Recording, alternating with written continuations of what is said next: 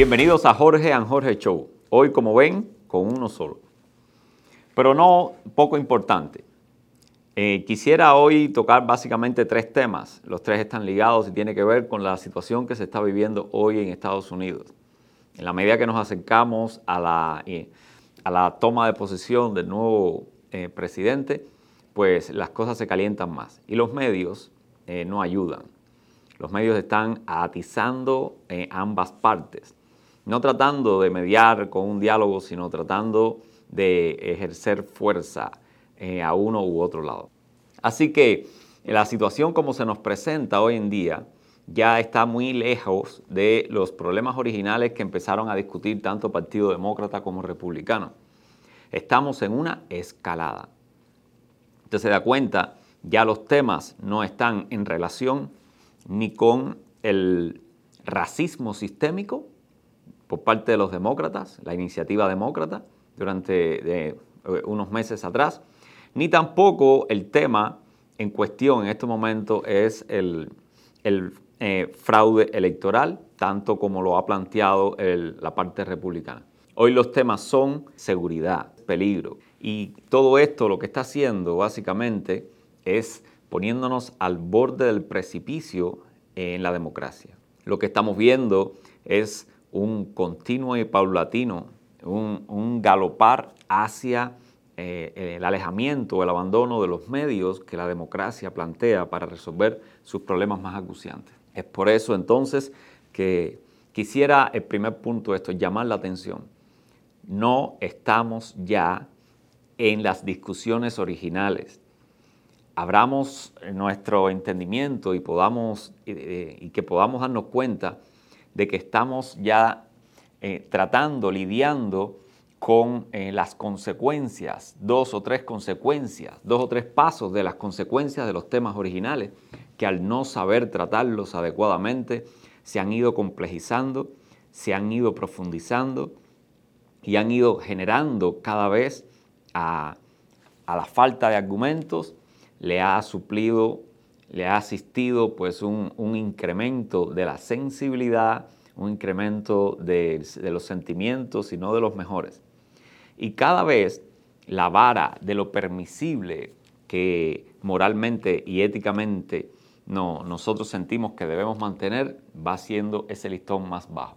Hoy sentimos, a, eh, partir de la indignación que pueda tener uno u otro lado, eh, sentimos alguna autorización algún derecho para ir un poco más allá de lo que habitualmente vamos cuando queremos discutir eh, cualquier tema con nuestros semejantes. Así que ese es el primer punto. Estamos en una escalada, démonos cuenta. En la medida que nos demos cuenta que, hemos dejado los temas fundamentales y originales atrás, nos vamos a, a percatar de que debemos retroceder, debemos bajar los tonos, debemos tomar algunas medidas las que voy a estar hablando al final para poder enfriar las cosas y poder orientarnos, no en el malestar acerca de cómo nos sentimos, sino en los temas mismos en sí. Y quiero eh, empezar diciendo que en esta escalada todo el mundo tiene responsabilidad. Así que te digo a ti, demócrata, que crees que la culpa lo tienen los republicanos, no es toda la verdad. Así te digo, republicano, que crees que los demócratas tienen toda la responsabilidad, te digo que tampoco es así. Los dos bandos hemos decidido eh, avanzar, nos hemos dejado seducir por la misma naturaleza humana y hemos, y hemos ido tomando los, algunos más, otros menos precauciones, hemos decidido ir hasta, hasta una situación en la que ya es necesario que paremos lo que estamos viendo como consecuencia de, esto, y ese es el segundo elemento que quiero tratar, ya no es una polarización. Una de las cosas que señalaron muchos de, los analistas en este asunto es que la sociedad americana se estaba polarizando. Yo creo que estamos en, el momento de, de parar para no abocarnos, en vez de a una polarización, que esa polarización se convierta en una radicalización. Y eso es justamente lo que tenemos que evitar. paremos esto de una vez. El paso de polarizarse, el, paso de que, de que la sociedad se migre del centro donde la, donde la mayoría puede comprenderse y está en, desacuerdo en pocos temas y además los maneja bien, hacia, esa polarización donde ese, esa cantidad máxima de personas en la sociedad deja de estar en el centro, un poquito más acá, un poquito más allá, y se migra hacia los polos, hacia los extremos, hacia los puntas en, una intención de, como en toda balanza, generar más peso y hacer que la balanza se, eh, se incline a su favor. Cada vez que uno de los grupos migre más a un polo buscando generar más peso a su favor, el otro va a tratar de hacer lo mismo y generar el contrapeso. Esa polarización, eh, que es básicamente eh, tratar de ser un poco más duro y un poco más profundo en su posición puede llevarnos a una radicalización. ¿Y estoy, ¿Y qué estoy queriendo decir con radicalización? Pues la radicalización es un paso más allá de la polarización, donde, donde las personas no profundizan ya en la posición que quieren tener en esa balanza, sino eh, la radicalización es una profundización en los métodos que se van a usar ¿verdad? Una vez que ya se llegaron a los extremos, en ver cómo debilitan o quitan peso al otro lado a cualquier, a cualquier costa. Y muchas veces la única forma de que a, estando ambos extremos ganando el máximo peso por su, por su propia, porque ha abarcado todo el extremo posible de, de la balanza, lo que le queda es ver cómo quita de la balanza del lado contrario a eh, peso extra para ver si entonces puede lograr eh, desbalancear a su favor ¿verdad? Ese, ese equilibrio. No es bueno trabajar en pos del desequilibrio. No es bueno trabajar en pos del desbalance. Todo en la vida necesita ese balance y la gran dificultad y el desafío es encontrar el punto donde ese balance es saludable. Algunos creemos que ese, ese balance implica necesariamente que todos estén sobre la balanza. Y la democracia implica que en, ese, en, esa, en esa balanza eh, todo el mundo se sienta libre de moverse hacia donde, hacia donde quiera y genere, ponga peso, ponga su propio peso en, en el lugar que considere justo. Entonces, no podemos destruir la balanza y no podemos destruir la democracia. Y eso es lo que estamos en estos momentos amenazando. Conozco un amigo que hace un tiempo me hizo un cuento de, justamente una persona que no manejaba muy bien las situaciones donde él no conseguía lo que quería. Este hombre era pescador y salía a pescar. Y bueno, si pescaba mucho, pues era capaz de poner contento y alegre a todo el mundo. Si no pescaba, pues su amargura pues arrastraba a todos a, la misma situación. Una persona que, que obviamente muy fácil se movía a los extremos y ponía todo su peso al lado contrario y lo hacía, ¿verdad? A partir no de argumentos y razones que, permitieran que otros lo entendieran y, lo apoyaran, él no entendía de razones, solo respondía a la, pasión, a los sentimientos que en ese momento tenía. Y entonces no todo el mundo puede hacer eso. Sobre todo las personas que piensan en los demás, que piensan alrededor, que tienen en cuenta a, los, que, a los que les rodean. Esas personas no pueden dejarse llevar por los sentimientos. Tiene que, tiene que pensar cuándo su acción perjudicará o no a los que le rodean. Y este, y este pescador carecía de esa situación, carecía de ese balance, de ese control. Un día llegó al extremo de que llegando a puerto no estaba muy contento, no había pescado mucho y resulta que estando atolondrado en su propio bote no se dio cuenta de una tabla que tenía un clavo. Esta persona eh, distraída y movida más por su, furia, por su molestia, eh, no puso atención en ello y pisó la tabla con el clavo. Imagínese usted, la reacción propia del cuerpo ante, ante el dolor es retirarlo rápido. Este hombre, yo quiero que analice esta reacción, porque creo que, que es la misma reacción que hoy podemos tener ante, ante las molestias que la sociedad está, eh, puede estar eh, presentando, a, sea a demócratas o a republicanos. Resulta que este, este hombre, cuando quitó el pie y vio que lo que tenía clavado era, era, era un, clavo, en vez de sentarse y sacarlo, lo que hizo fue, ah, clavo conmigo. Y enseguida lo que hizo fue patear sobre el bote con el pie de manera, de manera de que el clavo se le, se le encajara más y de esa manera es mostrar, es dar rienda suelta a todo ese sentir que tenía dentro. Todo el mundo, todos nosotros pudiéramos eh, comprender a, esa persona en ese momento de molestia, pero todos o la gran mayoría estaríamos, estaríamos de acuerdo en que no, no nos perjudicaríamos a nosotros mismos como él se perjudicó.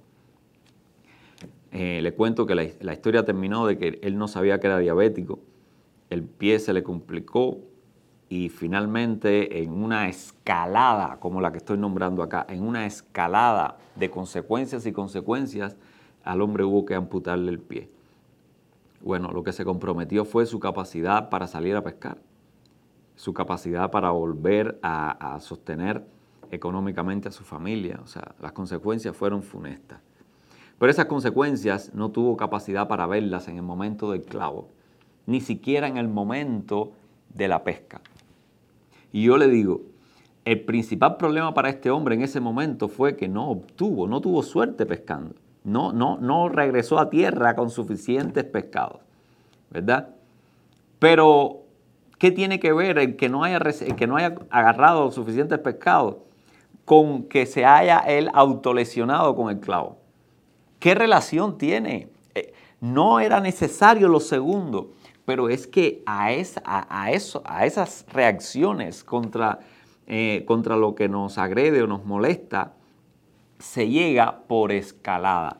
Vamos escalando, escalando, escalando y nos podemos poner en una situación donde nos resulte normal y con sentido reaccionar dando patadas contra un clavo dando patadas contra un aguijón, como dijera Jesús en algún momento. Le digo, a usted le puede parecer, a mí también me puede parecer esa escena ridícula, pero ahí hemos llegado, tanto demócratas como republicanos, hoy en día.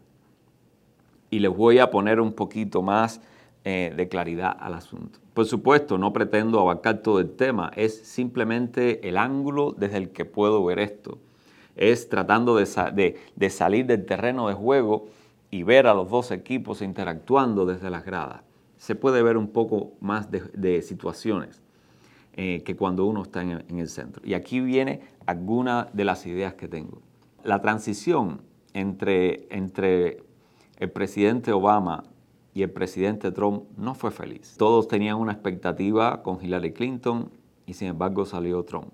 Las características de Trump eh, le dieron permiso a profesionales y no profesionales de la política a traspasar algunos límites, a hacer algunos chistes pesados. Yo creo que ahí empezó, se empezaron a crear las bases de esta escalada que ha llegado hoy en día a, a lo que hemos visto en el Capitolio, a lo que todavía hoy, recién hoy escuché unas noticias cuando venía para acá, de que el FBI eh, vetando a la Guardia Nacional, o sea, todo es, es una escalada de desconfianza. Nadie confía en nadie. Todo el mundo tiene miedo y temor de lo que va a pasar.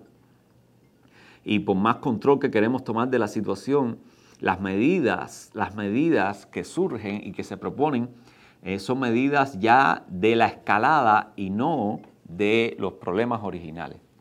Lo que, lo que yo pienso es que este país, este país decidió eh, poner como presidente, tal vez, ese, como, como rara vez pasa, no a un político. O sea, Evidentemente el presidente Donald Trump no es un profesional de la política, es un profesional de la administración. ¿Y eso qué implicaciones tiene? Bueno, que yo no puedo tratar a un especialista en un especialista en leyes, no lo puedo tratar como si fuera un especialista en, en materia de administración y viceversa. Yo no puedo tratar a un médico como si fuera, ni puedo esperar que un médico se comporte a la altura que se pudiera comportar un abogado en una corte.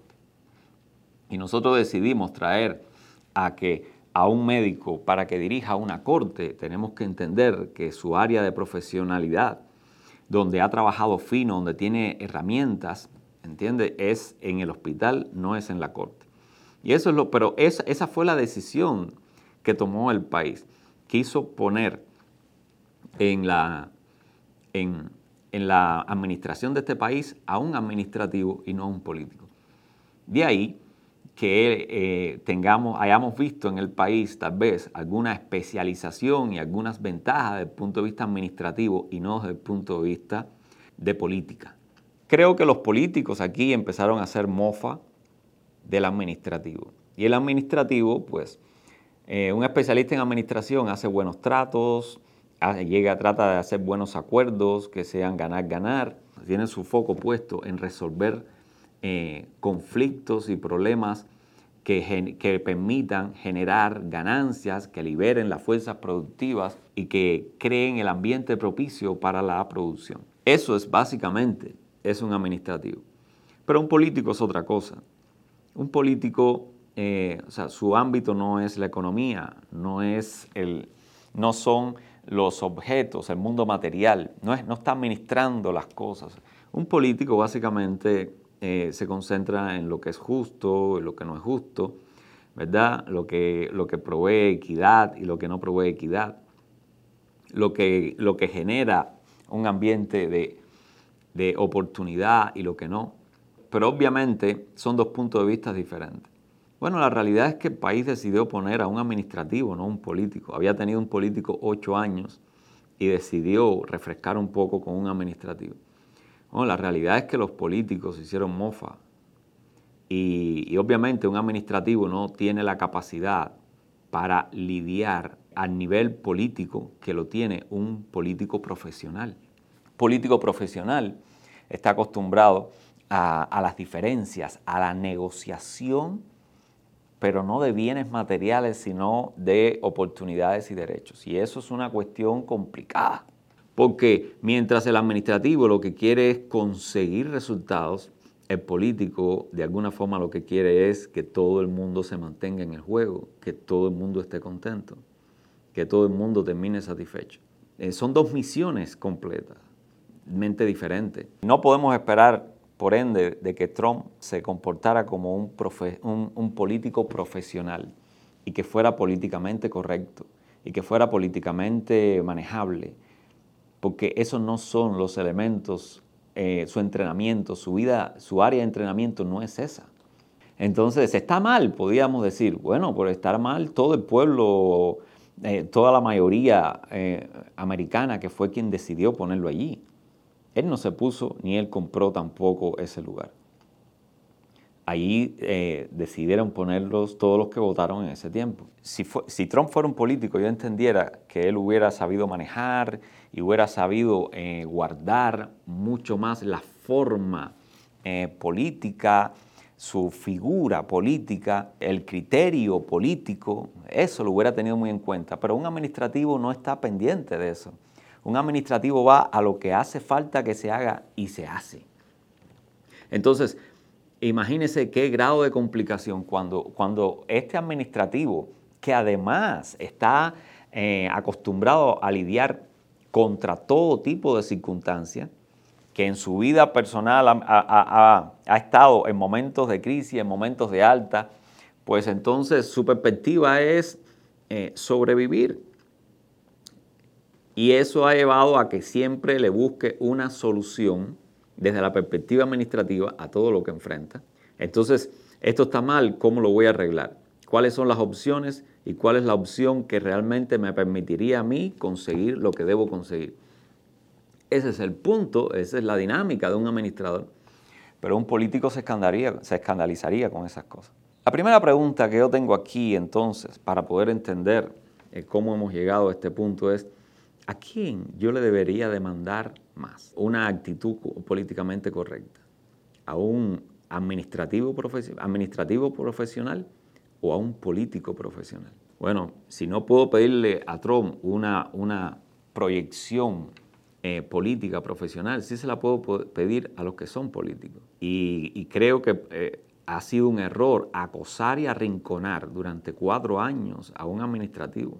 Las respuestas que pudiéramos anticipar allí no, era, no iban a ser respuestas políticamente profesionales.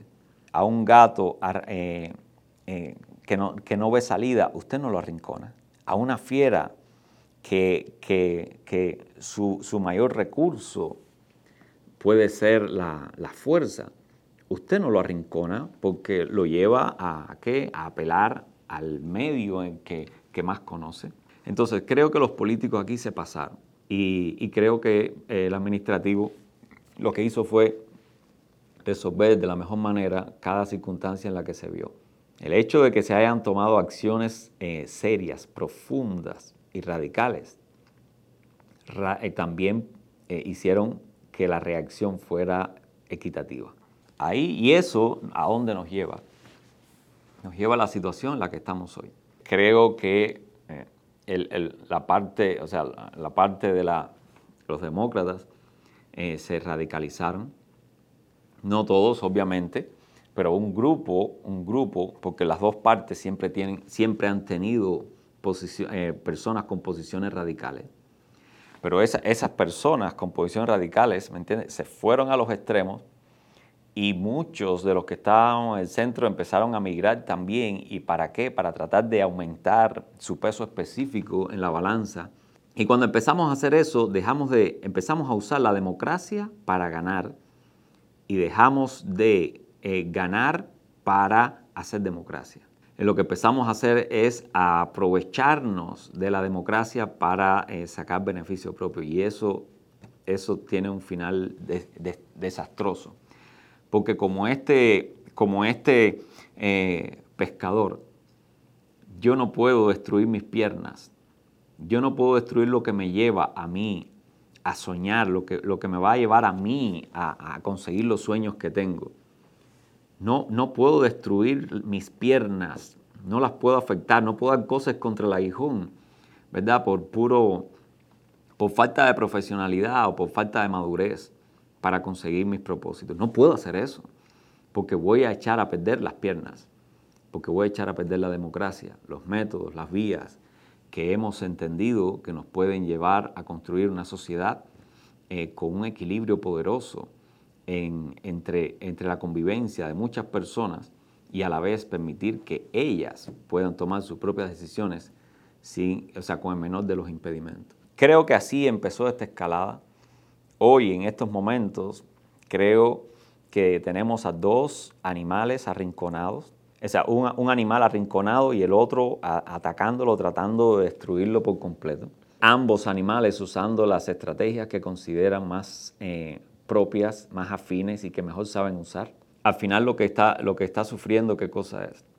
Es la democracia, es la capacidad de elegir, es la, capacidad de ejercer, de ejercer eh, influencia en, el gobierno, en, quienes nos van a servir en el servicio público a partir de mi decisión, censurando, disminuyendo o apagando las voces de unos en función de, conseguir lo otro, o echarle la culpa no a las personas, sino a los sistemas.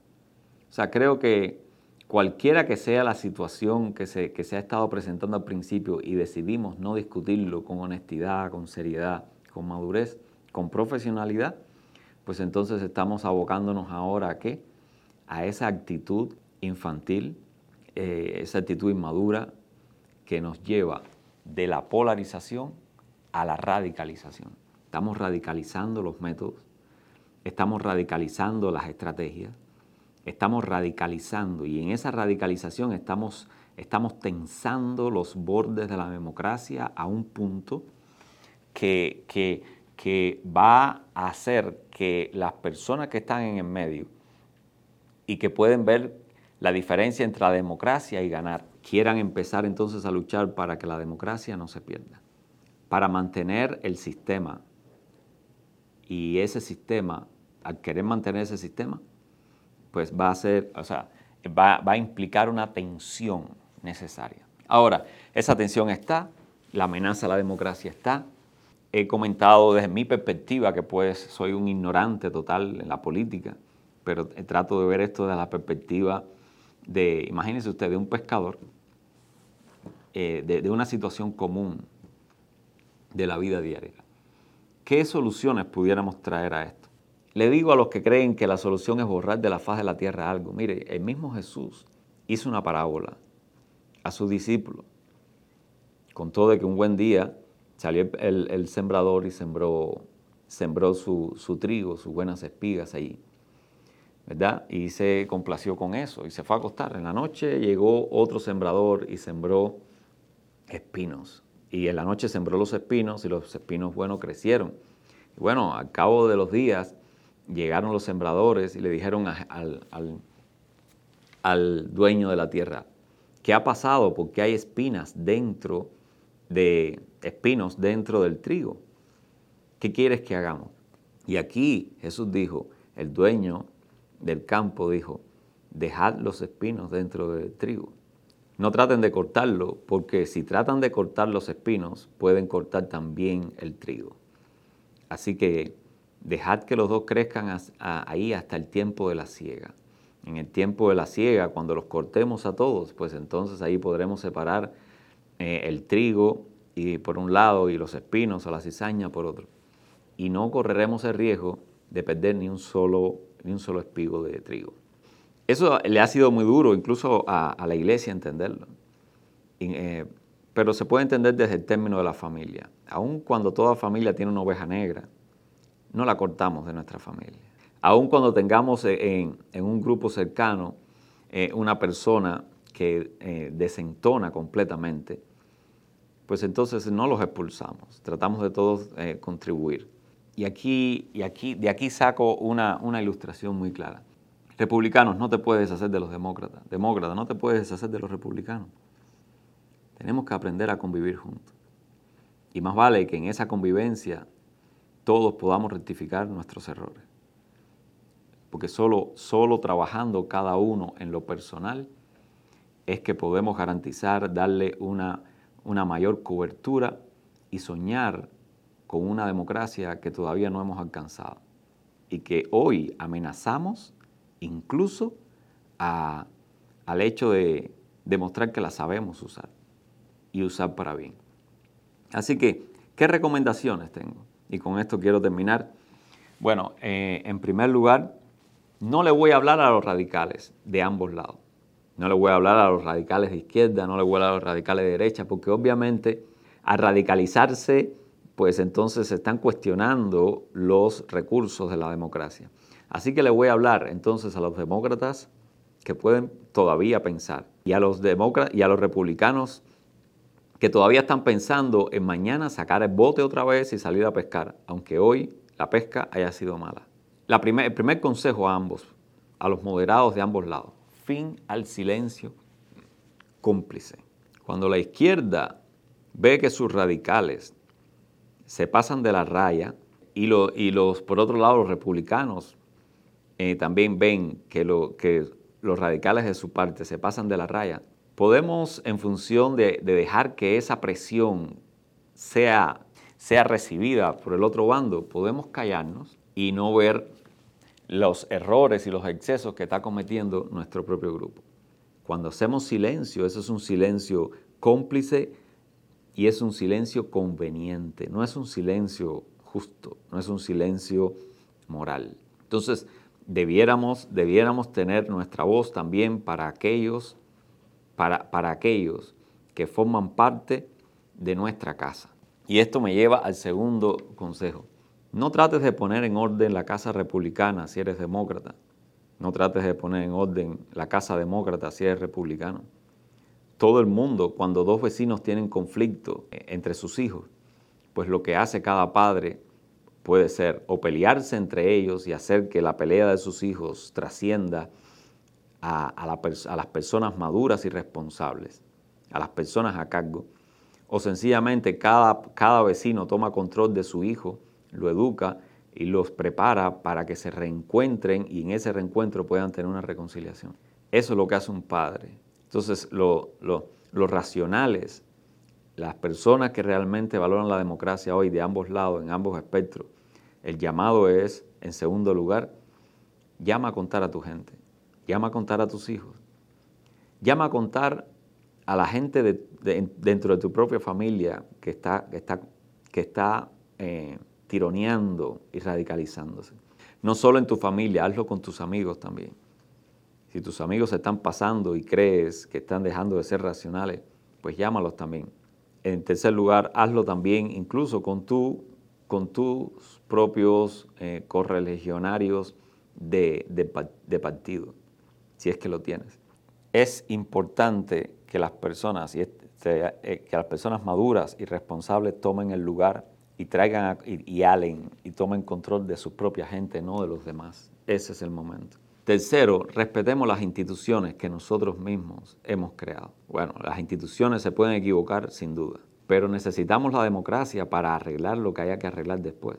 Si las destruimos, entonces, pues, ¿cómo vamos, cómo, cómo vamos a volver a pescar? ¿Cómo vamos a salir a pescar otra vez? Aunque no nos haya ido bien en este, en este momento no nos haya o nos esté yendo demasiado bien en este momento, cualquiera que sea la posición, seamos responsables y maduros. Seamos responsables y maduros los que triunfan. Sean responsables y maduros los que, los que en este momento les tocó ceder. Pero mantengamos las instituciones ahí a las que unos y otros podremos apelar siempre. Cuarto, es importante que no pospongamos esto.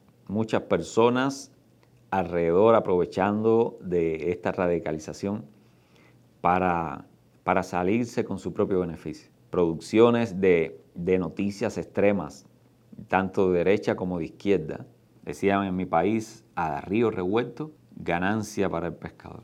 Entonces hay algunos que están pescando oportunidades que no las pueden pescar, no lo consiguen en democracia y necesitan el caos para en medio de ese caos ellos sacar, mientras todos están distraídos y mirando hacia otros lados, pues ellos avanzar y sacar ventaja. Entonces, se necesita madurez para evaluar las noticias. Cualquier lado puede tomar ventaja ahora de esto. Entonces, seamos serios también a la hora de consumir las noticias. Y, sin importar la noticia que, que consumas, es el tiempo de reaccionar para los de tu casa y no para los de afuera. Ya, ya nos dimos todo el lujo que queríamos radicalizándonos. Es tiempo ahora de defender la posibilidad de que mañana podamos de nuevo sentarnos a conversar y aunque subamos el tono, la otra persona sienta la responsabilidad, como nosotros, de quedarse en la mesa, de darnos la cara, de mirarnos a los ojos y de tener que darnos una respuesta. El día que nos levantemos de esa mesa y el, diálogo no sea una opción, pues entonces no nos quedará los métodos que estamos ahora coqueteando con ellos. Sea la amenaza, sea la violencia por un lado, o sea la censura y la promesa de dejar sin voz a un grupo, a otro grupo, al otro grupo.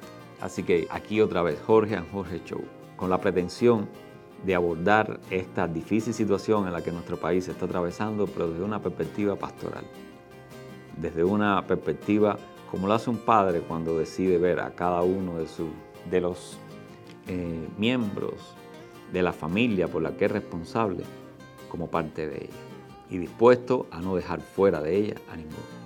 Un abrazo y que Dios les bendiga de parte de mi hijo David y mío.